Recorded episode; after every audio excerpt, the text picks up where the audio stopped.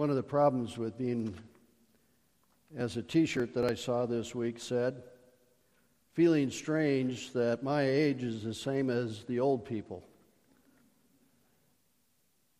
But the eyes don't focus quite right, so you have to get the right pair of glasses for everything you do. If you put your finger back in 2 Timothy, where you, we were just a short while ago, it wasn't that long ago that we looked at Timothy and went screaming through that book, both 1st and 2nd Timothy. We're going to camp some more, particularly on 2 Timothy 2:15 and 3:16. But before we get there, we need to build a little bit of momentum uh, in moving us in that direction. Heavenly Father, we pray that you will cause both my mind and our collective minds to be focused on you and attentive to what your Spirit would cause us to understand from your scriptures today. We were admonished this morning that there's a difference between teaching and preaching. I would encourage you to understand that when we expose ourselves to God's Word and let the Holy Spirit teach us, God is in fact preaching to us. In Leviticus, and in chapter 11, and again in chapter 19, and in chapter 20, Paul, or the God through Moses, speaking to the priests and the Levites, those people who were to be God's representatives to the people of Israel says repeatedly, Be holy, for I am holy. And he gives them several reasons for that. But one of them is, I am the God who brought you out of Egypt. I am the God who saved you. I am the God who gave you the law. I am the God who makes a difference in your life. Therefore, be holy, for I am holy. You shall be holy, for I am holy. You shall be holy, for I, the Lord your God, am holy. Consecrate yourselves, therefore, and be holy, for I am the Lord your God. And lastly, chapter 20, verse 26 You are to be holy to me, for I, the Lord, am holy. And I have set you apart from the peoples to be mine. Now, one of the things we learn about in the New Testament is that we are, like Israel, a called people. Peter makes that reference in his epistle that we are specifically called to be responsive to God. So that's what we want to talk about today. Because when we look into Timothy, and as as we were reminded this morning by Nick, Paul is writing to Timothy the man. And he's talking to him about the things that make him an effective holy leader. And he has several things to say. But in chapter 2 of 2 Timothy and verse 15, he says something very specific. And I call our attention to it because it was one of the verses that very early in my life caught my attention. Be diligent to present yourselves or to present yourself approved to God as a workman who does not need to be ashamed, accurately handling the word of truth. Now, that's an arresting statement, and it should capture each of our attentions. It certainly captured mine. But then you put it into context, starting at verse 14 in chapter 2. Remind them of these things and solemnly charge them. Who is he talking to? Well, if we go back to verse 2 in this chapter, it's the faithful men who we're going to be taught by Timothy, who hopefully will reproduce Timothy's thinking and teach other faithful men following that. We'll come back to that verse later. So remind them, these faithful men, and solemnly charge them in the presence of God not to wrangle about words, which is useless and leads to the ruin of the hearers.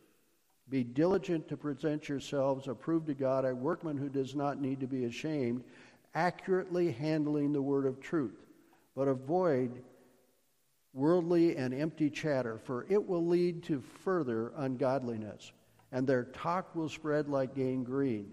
Among them are Hymenaeus and Philetus, men who have gone astray from the truth, saying that the resurrection has already taken place and they upset the faith of some. Nevertheless, the firm foundation of God stands, having this seal The Lord knows those who are his, and everyone who names the name of the Lord is to abstain from wickedness. Now, the context is we need to accurately handle the Word of God so that we don't get caught up in the empty, aimless chatter of the world, that we can make that distinction between that which is true and that which is false. And I would argue to you that if we are guided by the Holy Spirit, we have a truth detector, and we need to be very careful to understand it. And that truth detector is the Scripture. One end of this book to the other end of this book is a truth detector for all of us. I can also tell you that if you are immersed in this book, your view of the world and your filter of what comes in from the world will be different than your neighbor or your coworker or whoever it is that you're working with. Now the question is is if we were to be a careful workman, how do we develop the frame of mind that makes us that kind of a careful handler of the word of God? How do we get there?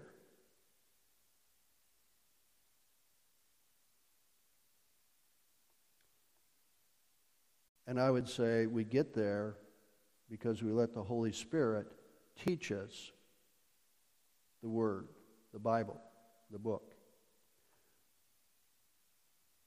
For lack of a better term, I talk, refer to this as boiled in the book. And that's a nice alliteration phrase. But really, it comes from the concept of the dyeing of cloth. And the dyeing of cloth gives us the word baptizo in the Greek. And that's where you take cloth and you put it in a boiling vat of water, and the dye that's in the boiling water gets infused into the cloth, and the cloth gets covered up by that water. And when you get done and pull it out, the dye is in the cloth. Now, we are encouraged to be baptized by the Holy Spirit. And part of that is to be have our minds changed or transformed by being exposed to the Word of God. Now, in John chapter 16, which is very shortly before the Passover meal, or just after the just before the Passover meal, excuse me, and shortly before his crucifixion. Jesus is talking with his disciples, and these are some of his last words to his disciples. We ought to pay special attention to them. And he's telling them, I'm going to go away. But it's a good thing that I go away because I tell you the truth, starting in verse 7 of chapter 16. But I tell you the truth, it is, to your, it is to your advantage that I go away. For I do not go away, if I do not go away, the Helper, referring to the Holy Spirit, will not come to you. But if I do go, I will send him to you, and he, when he comes, will convict the world concerning sin and righteousness and judgment concerning sin because they do not believe in me, and concerning righteousness because I go to the Father and you no longer see me, and concerning judgment because the ruler of this world has been judged. Now pay close attention. I have many more things to say to you, but you cannot bear them now. But when He, the Spirit of truth, comes, He will guide you into all truth. For He will not speak on His own initiative, but whatever He hears, He will speak and he will disclose it to you and will disclose to you what is to come. He will glorify me, for he will take of mine and will disclose it to you. All things that the Father has are mine. Therefore, I said, He takes of mine and will disclose it to you. That is a powerful message to the disciples. Now, Jesus has been with them for roughly three and a half years. He's been teaching them, he's been showing them what God is all about. He's been showing them who He is. But He said, There's more. And the Holy Spirit will teach you. Now, how does the Holy Spirit do that? He does it primarily by giving us understanding of what's written in this book. Now, that understanding comes through our own reading and study and understanding in this book. It comes by others explaining it to us. But we need to be careful and filter, like the Berean believers did. Check it out, make certain that what's said is consistent. There's a lot said that isn't in context with the whole Scripture, and there's more nonsense taught than, than truth but the Holy Spirit is to be our teacher. But if we are to be an accurate handler of this book, it's helpful to have the Holy Spirit be our first teacher of what this book is all about. And how does that happen? You have to spend time reading it. You have to spend time memorizing it or learning it so well that you can repeat it, repeat the message of this book, whether you've got these pages in your hand or not. Because you don't have these pages in your hand all of the time. And yet you need some of these words regularly. Now, I realize that we, in this day and age, most of us will pack some sort of a device around that has everything that's in here on some little thing that we can scroll through and everything. For me, reading it here is better than reading it on a screen, but I'm old school. But I sometimes think that it's better that way. I had a boss one time who said, You know, the order in which things are developed and created and introduced into our lives usually determines the priority that we give to them and we usually give priority to the newest thing that comes into our lives. If we'd all had computers from the time we were birthed, and somebody coming along and gave us a B O O K that we could hold in our hand, that would work when the batteries were dead, and I didn't need to find an outlet, and I could open up and look at it and put a bookmark in it and come back a few hours later or tomorrow and open it up, and by golly, it's right where I left the bookmark. It would be the most fantastic development in the world, and it would sell like hotcakes. Well, that's the way we need to be about this book. Is we need to think that it's the greatest thing that ever come along.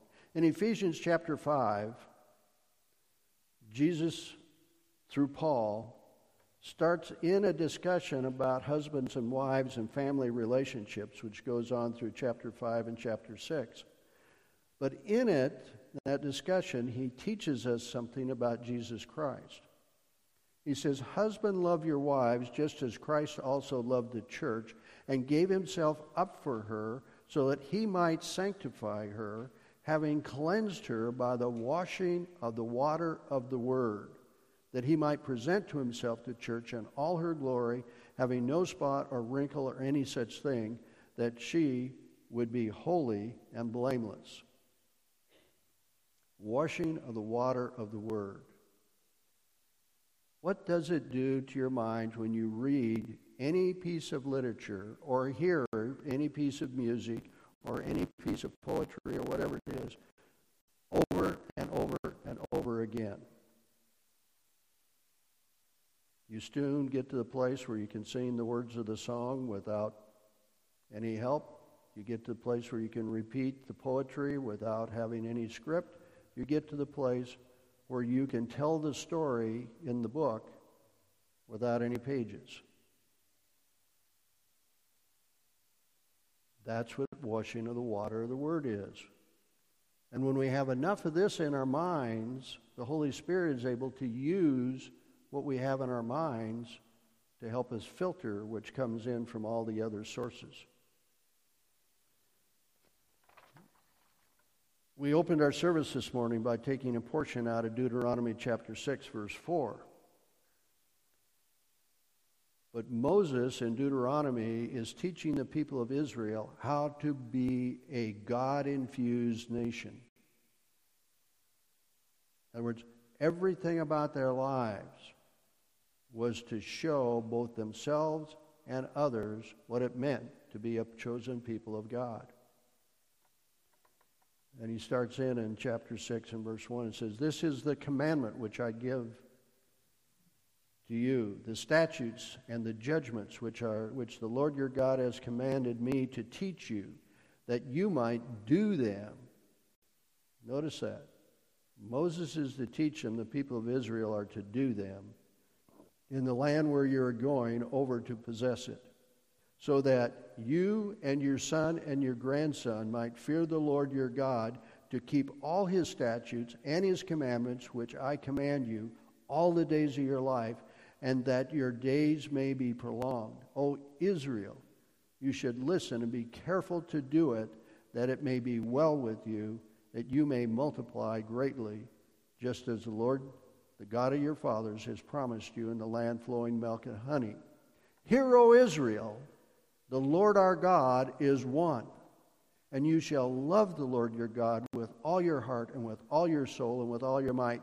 These words which I'm commanding you today shall be upon your heart, and you shall teach them diligently to your sons, and shall talk of them when you sit in your house, and when you walk by the way, and when you lie down, and when you rise up.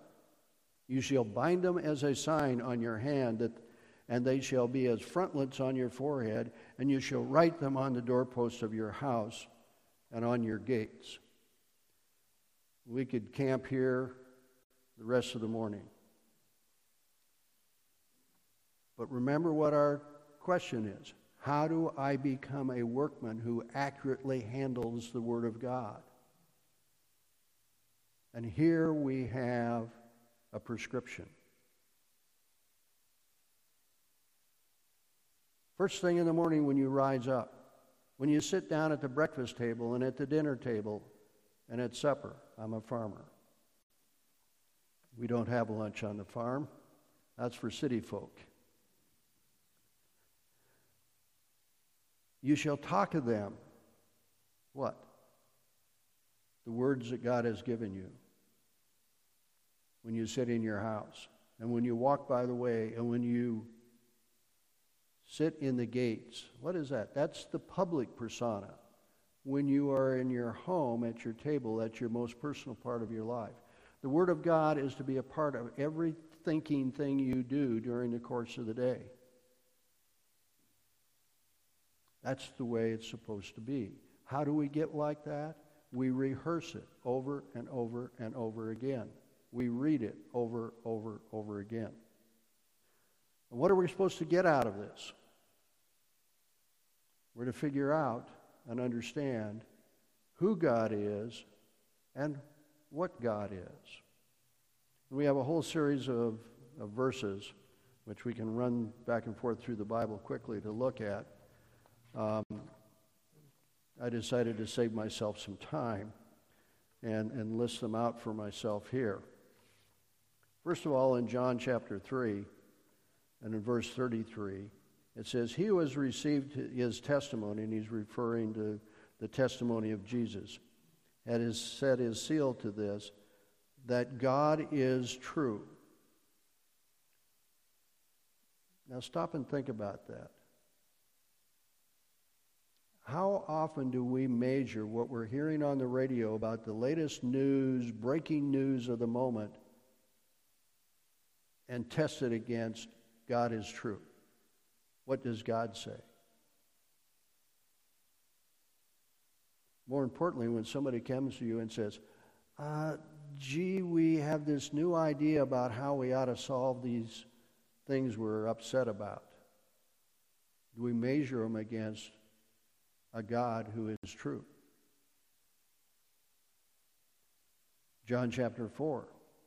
Jesus is talking with the woman at the well, and she asks the questions Where are we supposed to worship God?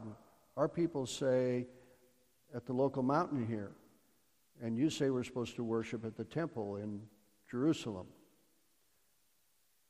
And Jesus said, But an hour is coming, and now is, when the true worshipers will worship the Father in spirit and truth. For such people, the Father seeks to be his worshipers. God is spirit, and those who worship him must worship in spirit and truth. How often do you think about the fact that God is spirit?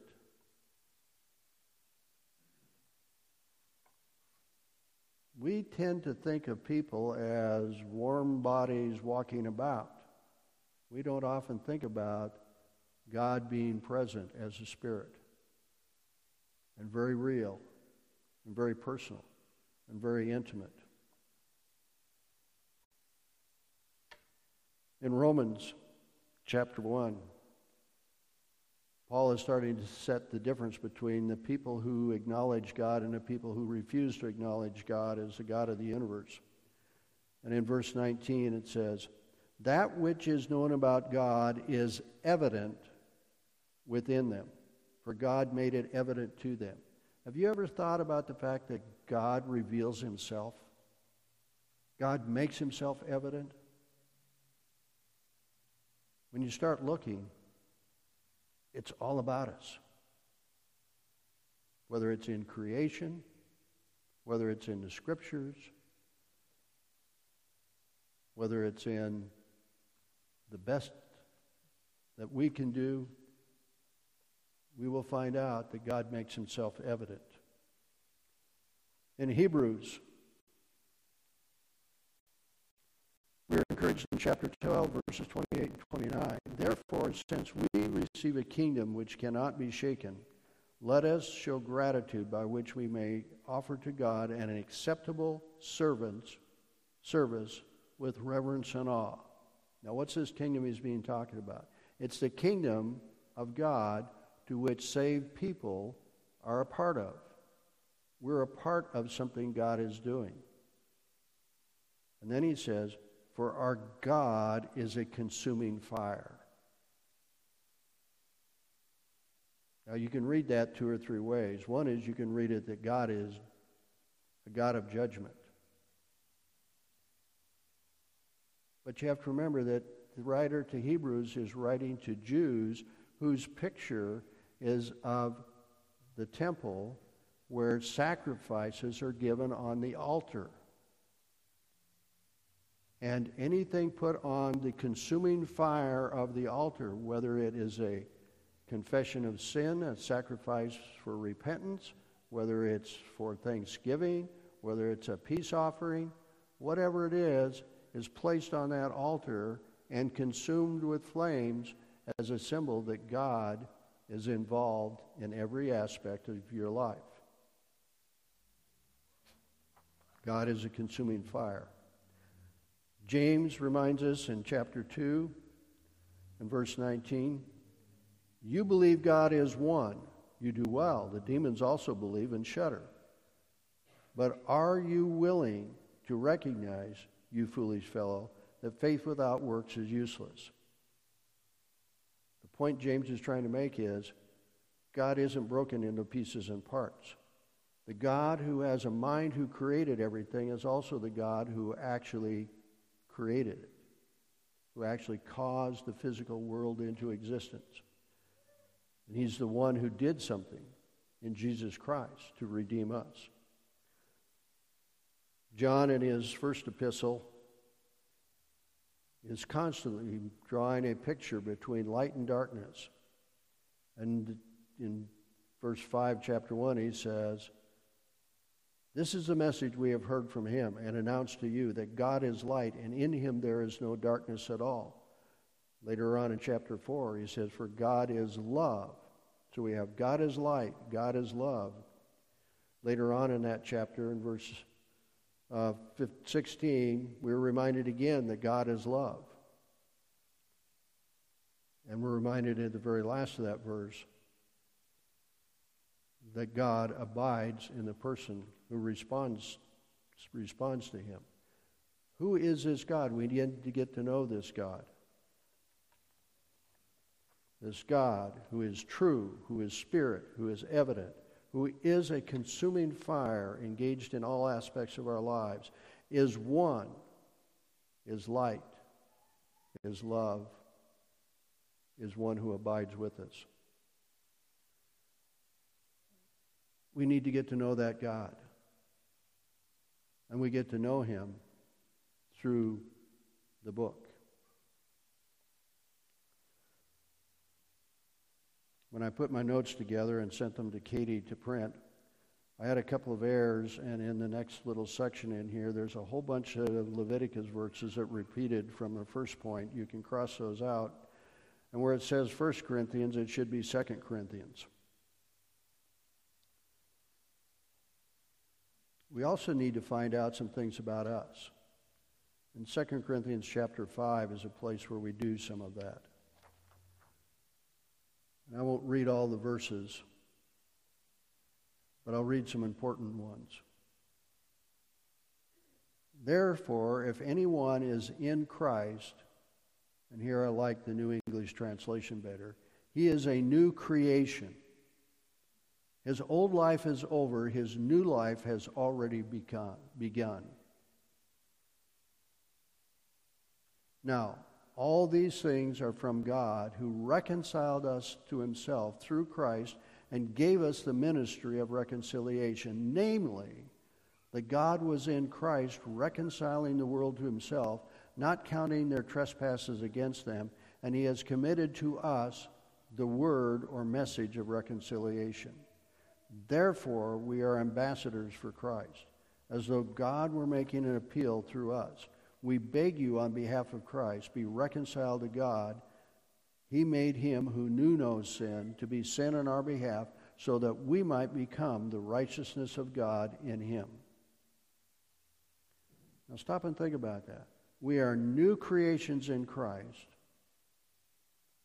We have a purpose we're to be the messengers of reconciliation. We're not the reconciler, God's the reconciler, but we are the messengers of reconciliation. And we are to be ambassadors. Have you ever thought about what the job of an ambassador is?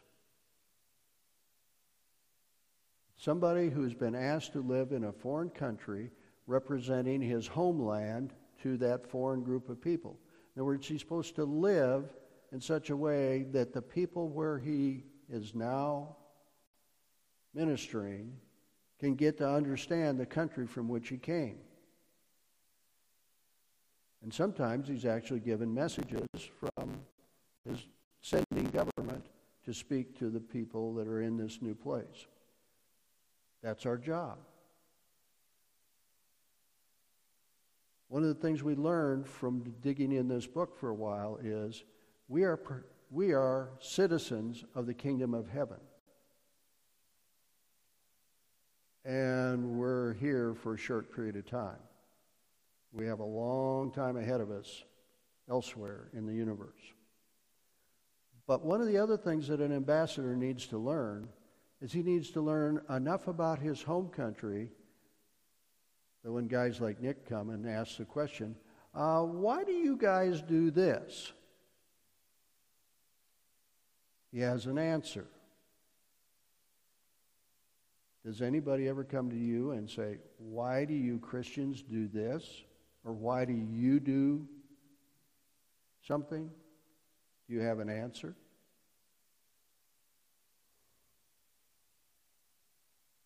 Thus, I challenge you.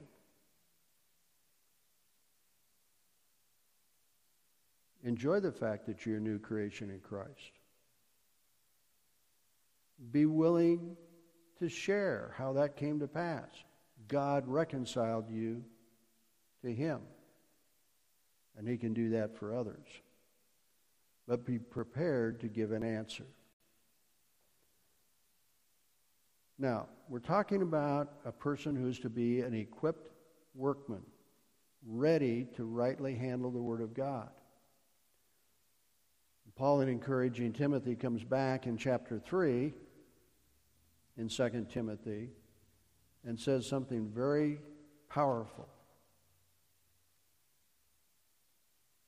Now, he's encouraging Timothy as he starts in verse 10 in chapter 3.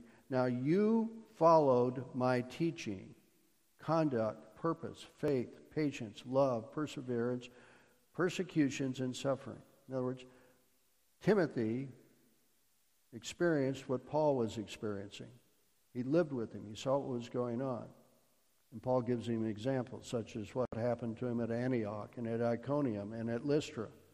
What happened to him in those places? He got run out of town. In one case, he was made a rock pile.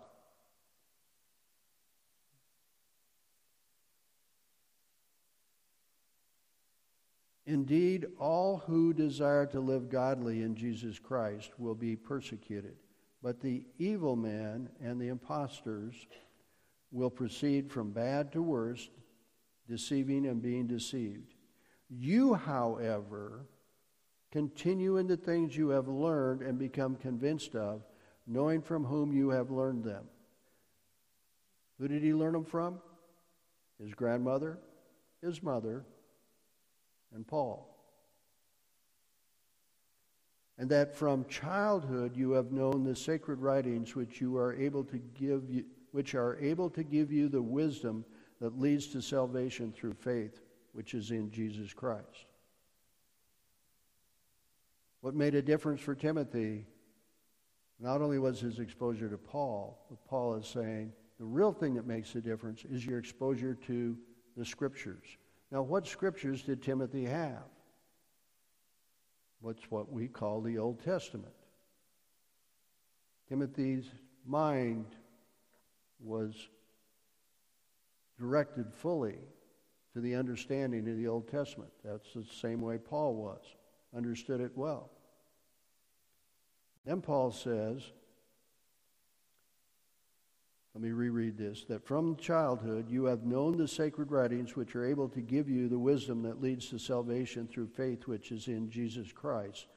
All scripture is inspired by God and profitable for teaching, for reproof, for correction, for training in righteousness, so that the man of God may be adequate, equipped for every good work. Now, if we're to be an approved workman properly handling God's word, we need to have these things happen to us. We need to be so confident and so involved in the scriptures and so confident that the Holy Spirit can teach us by our exposure to the scriptures that it teaches us, it convicts us when we're wrong, it gives us answers that correct the way we live our lives. And it provides training in righteousness. That's how we go about living our lives before others. So that the man of God, or we could say the woman of God, may be adequate, equipped for every good work. So we have Scripture being used by the Holy Spirit to make a difference in our lives. Now, confronted by the Word, used by the Holy Spirit, and being confessed and repented, we're released to live. Now, John, going back to John 16, 1 through 15, we have to be reminded again that the Holy Spirit is our teacher. And if we're not paying attention to what he has to say, it's not going to go well for us. And He, the Spirit of truth, comes, He will guide you into all truth. And He will not speak on His own initiative, whatever He hears, who's He hearing it from? He's hearing it from Jesus. He will speak and He will disclose it to you. Now, in 1 John again, we're encouraged that we need to be paying very close attention to what the Scripture is doing in our lives and how it's teaching us, how it's changing us, how it's convicting us. John says, if we say that we have no sin, starting in verse 8, we are deceiving ourselves and the truth is not in us. Now remember, John is not speaking to people off the street here. He's speaking to believers who are committed to Jesus Christ in the church. And he said, if we say we have no sin, we are deceiving ourselves, and the truth is not in us. If we confess our sins, he is faithful and righteous to forgive us our sins and to cleanse us from all unrighteousness. John again emphasized that if we say we have not sinned, we make him a liar and his word is not in us. So if the scripture is going to be active and useful and we're going to expose ourselves to it, it's going to have an, an it's going to change what's going on in us. And we're going to find out that we're not perfect. We're redeemed, but we're not perfect. So we need to be regularly confessing our sins and then trusting God to forgive us our sins and to cleanse us. And a more proper reading of this, it says it cleanses us from all righteousness. It should be is it cleanses us so that we are just as if we had never sinned would be a better reading. Now, let's get practical for a minute. How do we take this book and make it so much a part of our lives that it governs the way we think, the way we act, the way we interact with others, from our most deep inward parts to the most outward parts? Philippians chapter 4, starting in verse 4, we have Paul giving some very practical advice about how to manage our mental lives so it changes the way we live our physical lives. He says, Rejoice in the Lord always. Again, I say, rejoice. Let your gentle spirit be known to all men. The Lord is near. Be anxious for nothing, but in everything by prayer and supplication with thanksgiving, let your requests be made known to God and the peace of God, which surpasses all comprehension, will guard your hearts and your minds in Christ Jesus. That's letting God's Word be primary in the way we live our lives.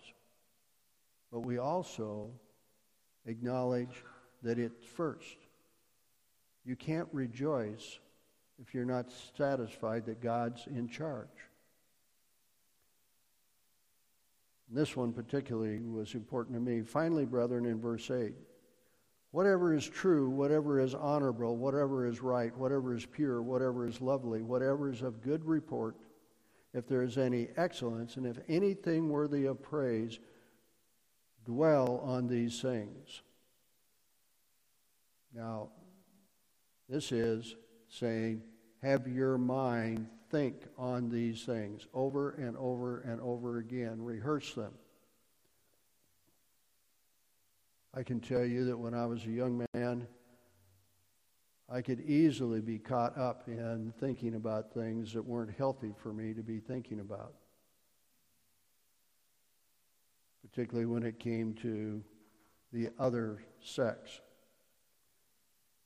I literally had to start schooling myself that when my mind was going off in a direction that was unhealthy, to say, wait a minute, what am I supposed to be thinking about? Well, I'm supposed to be thinking about what's true. What's true? God is true. Scripture is true. Jesus Christ is true. Start rehearsing what is true. The commandments given by God are true. The testimony, and start rehearsing what is true. And then whatever is honorable. What is honorable? What's the things that God approves of? And start listing them. And whatever is right, and start listing what is right. Pretty soon, whatever it was my mind was wandering off to that was not healthy wasn't on my mind anymore because I was captivated by what was being said here. So, if I want to be somebody who's an accurate handler of the Word of God, what am I going to be thinking about? I'm going to be thinking about this book. What's said in the book? What's in it? The only way to do that is I have to expose myself to it. I use the word steeped in the Word And I do that because of Janet's grandmother, who is, let's put it this way, very careful about her tea, as was my grandmother, who came from a Scottish background as well. Tea just wasn't tea, tea had to be prepared properly. And I did a little research on it, it turns out that steeping in tea is where you take the tea bag and put it for most and best effect in boiling water. Now, you can steep tea by putting it in cold water and putting it outside where the sun can heat it, and it very slowly takes the tea that's in the tea leaves and combines it with the water. But generally speaking, the way we do it, because we're a little impatient, is we put the tea in hot water or pour hot water over loose tea leaves. And so many minutes. If we leave it too long, what happens to the tea? Gets bitter, right? but the right amount of time, the full flavor and benefit of the tea is now in the water, and then when I drink the water, I get the benefit of the tea. Well, exposing ourselves to God's Word is sort of like steeping in tea. We need to have what's in the book become part of our minds and our lives. That's how we become an accurate user of it. Another word would be the word meditate. That's where you sit thing, and I like to use the word meditate because of my background on a dairy farm. I got to the place where I was fascinated by cows and their digestive system. But cows can take plant protein and turn it into concentrated animal protein so that we can have food that has high protein content to it for us. And they do that better than any other creatures on earth. Most creatures which have a once through stomach, whatever goes into the stomach and passes into the intestines and on out of the body, you get some of the value of the food. And particularly if you're eating vegetable matters like grass, where you got to eat a lot of it to get the protein that's in it. You don't get very much value out of it. Try eating grass and see if you'll stay healthy. See if you get enough protein. But they do very well at it. And part of it is is they have three stomachs. So when they eat grass, they ball it up into a ball and it goes into the first stomach where a bunch of juices and acids work on it and start breaking down the plant material so that when they cough that cud up and start chewing on it again, all of a sudden it's like chewing on something where they're squeezing out the good protein. Then they swallow it and it goes now into their their second stomach where it's digested some more, and finally into the third stomach where it's digested some more, and then into the intestinal system. So they're able to get that protein out of the grass that if we were to eat it, we get just a smidgen. They get all of it.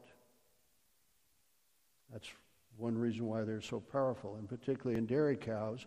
Not only they get it to make their own meat and for them to grow, they're able to put it into the milk, which we like to drink, and it's a high protein food for us.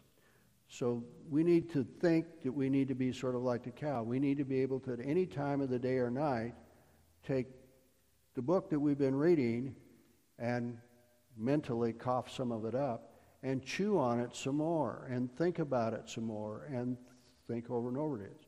That means that you've got to be familiar enough with it that when you cough it up, you cough it up right.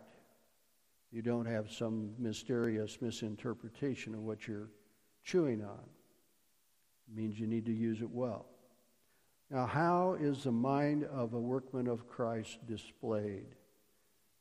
That's a question we need to ask ourselves. Paul repeatedly in Timothy tells Timothy, What you have seen in me, do.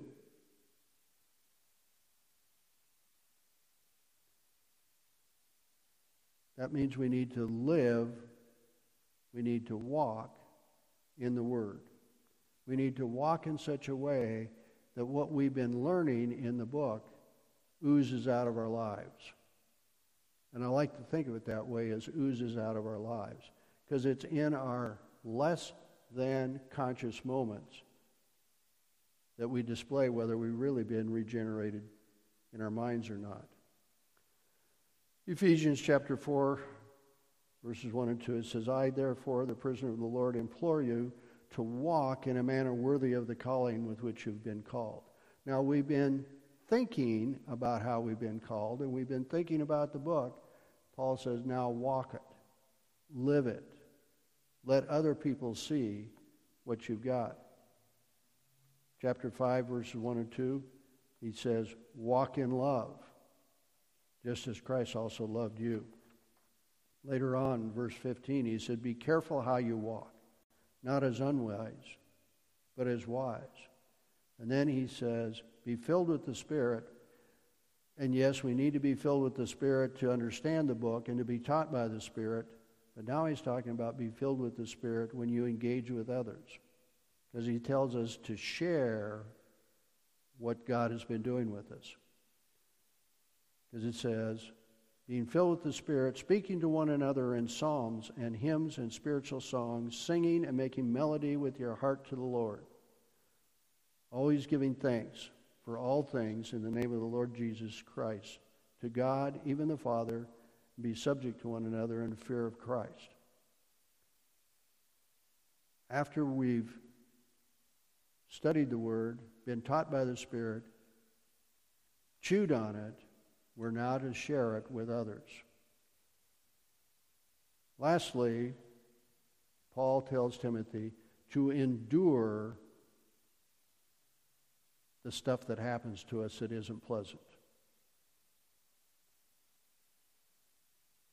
2 Timothy chapter 2 verses 8 through 13.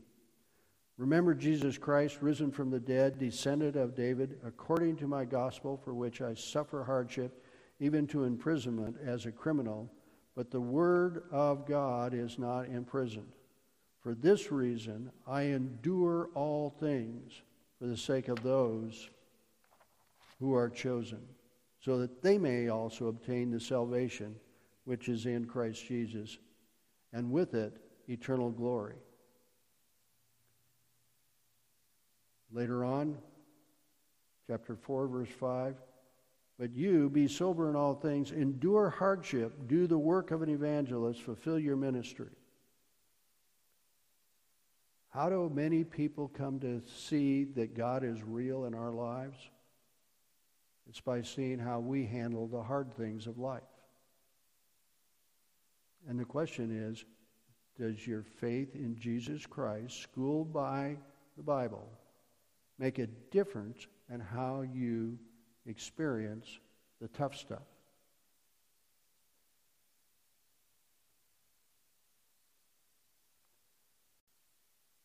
Now, Paul is not done yet. It's not all just that you become an accurate user of the Word, it's also that you share what you've learned about the Word. He says you must reproduce it. And this is where we come back to the first part of Timothy in chapter 2. And Paul is speaking uh, to Timothy, and he says, You therefore, my son, be strong in the grace that is in Christ Jesus. The things which you have heard from me in the presence of many witnesses, and trust these to faithful men who will be able to teach others also. This was an important verse, particularly when I was in college because we were encountering a lot of people. And looking back on that period of time, we've we had a period of time where God put a bunch of us together, and out of that came many changed lives. And I could easily say we were entrusting God's word to faithful men who would be able to reproduce it but I'm a little older now and a little wiser, and my question is had they already proved themselves to be faithful men? Therefore, it was easy to pass on faithful truth to them? Or did they become faithful men because we invested in them? I think the answer is yes and yes. Some came to us already developed as faithful men because they had come from homes where they had had that modeled for them and they had learned that lesson. There were others who, having encountered Jesus Christ and encountered those of us who were being faithful, learned how to become faithful men and move on. And I might add women as well. The question is are you watching out for those faithful people to pass on what's been passed on to you? Because that's what Paul is saying to Timothy. It was passed to you by your grandmother and your mother and me. Pass it on to others who will pass it on. I think a lot of that has to do with parenting. Parenting is an interesting process, and it comes in two forms. It comes in the form of those children that are granted to us, and it comes in the form of those who are childlike that we have the privilege of ministering into their lives because they are new creations in Christ. But the powerful message that I get out of this, if I am to be an accurate handler of the word of truth, will I get to the place where I will say with Paul, the things you have learned and received and heard and seen in me, practice these things, and the God of peace will be with you. That isn't the only time in 2 Timothy that Paul says, copy me. This happened to come out of Philemon chapter 4. But several times in 1st and 2nd Timothy, Timothy is encouraged to copy Paul. My question to you is, my challenge to you is, is become an accurate handler of the book. Let God teach you the truth. I determined, and I don't know why as a young man, that my first textbook on Christianity would be this book.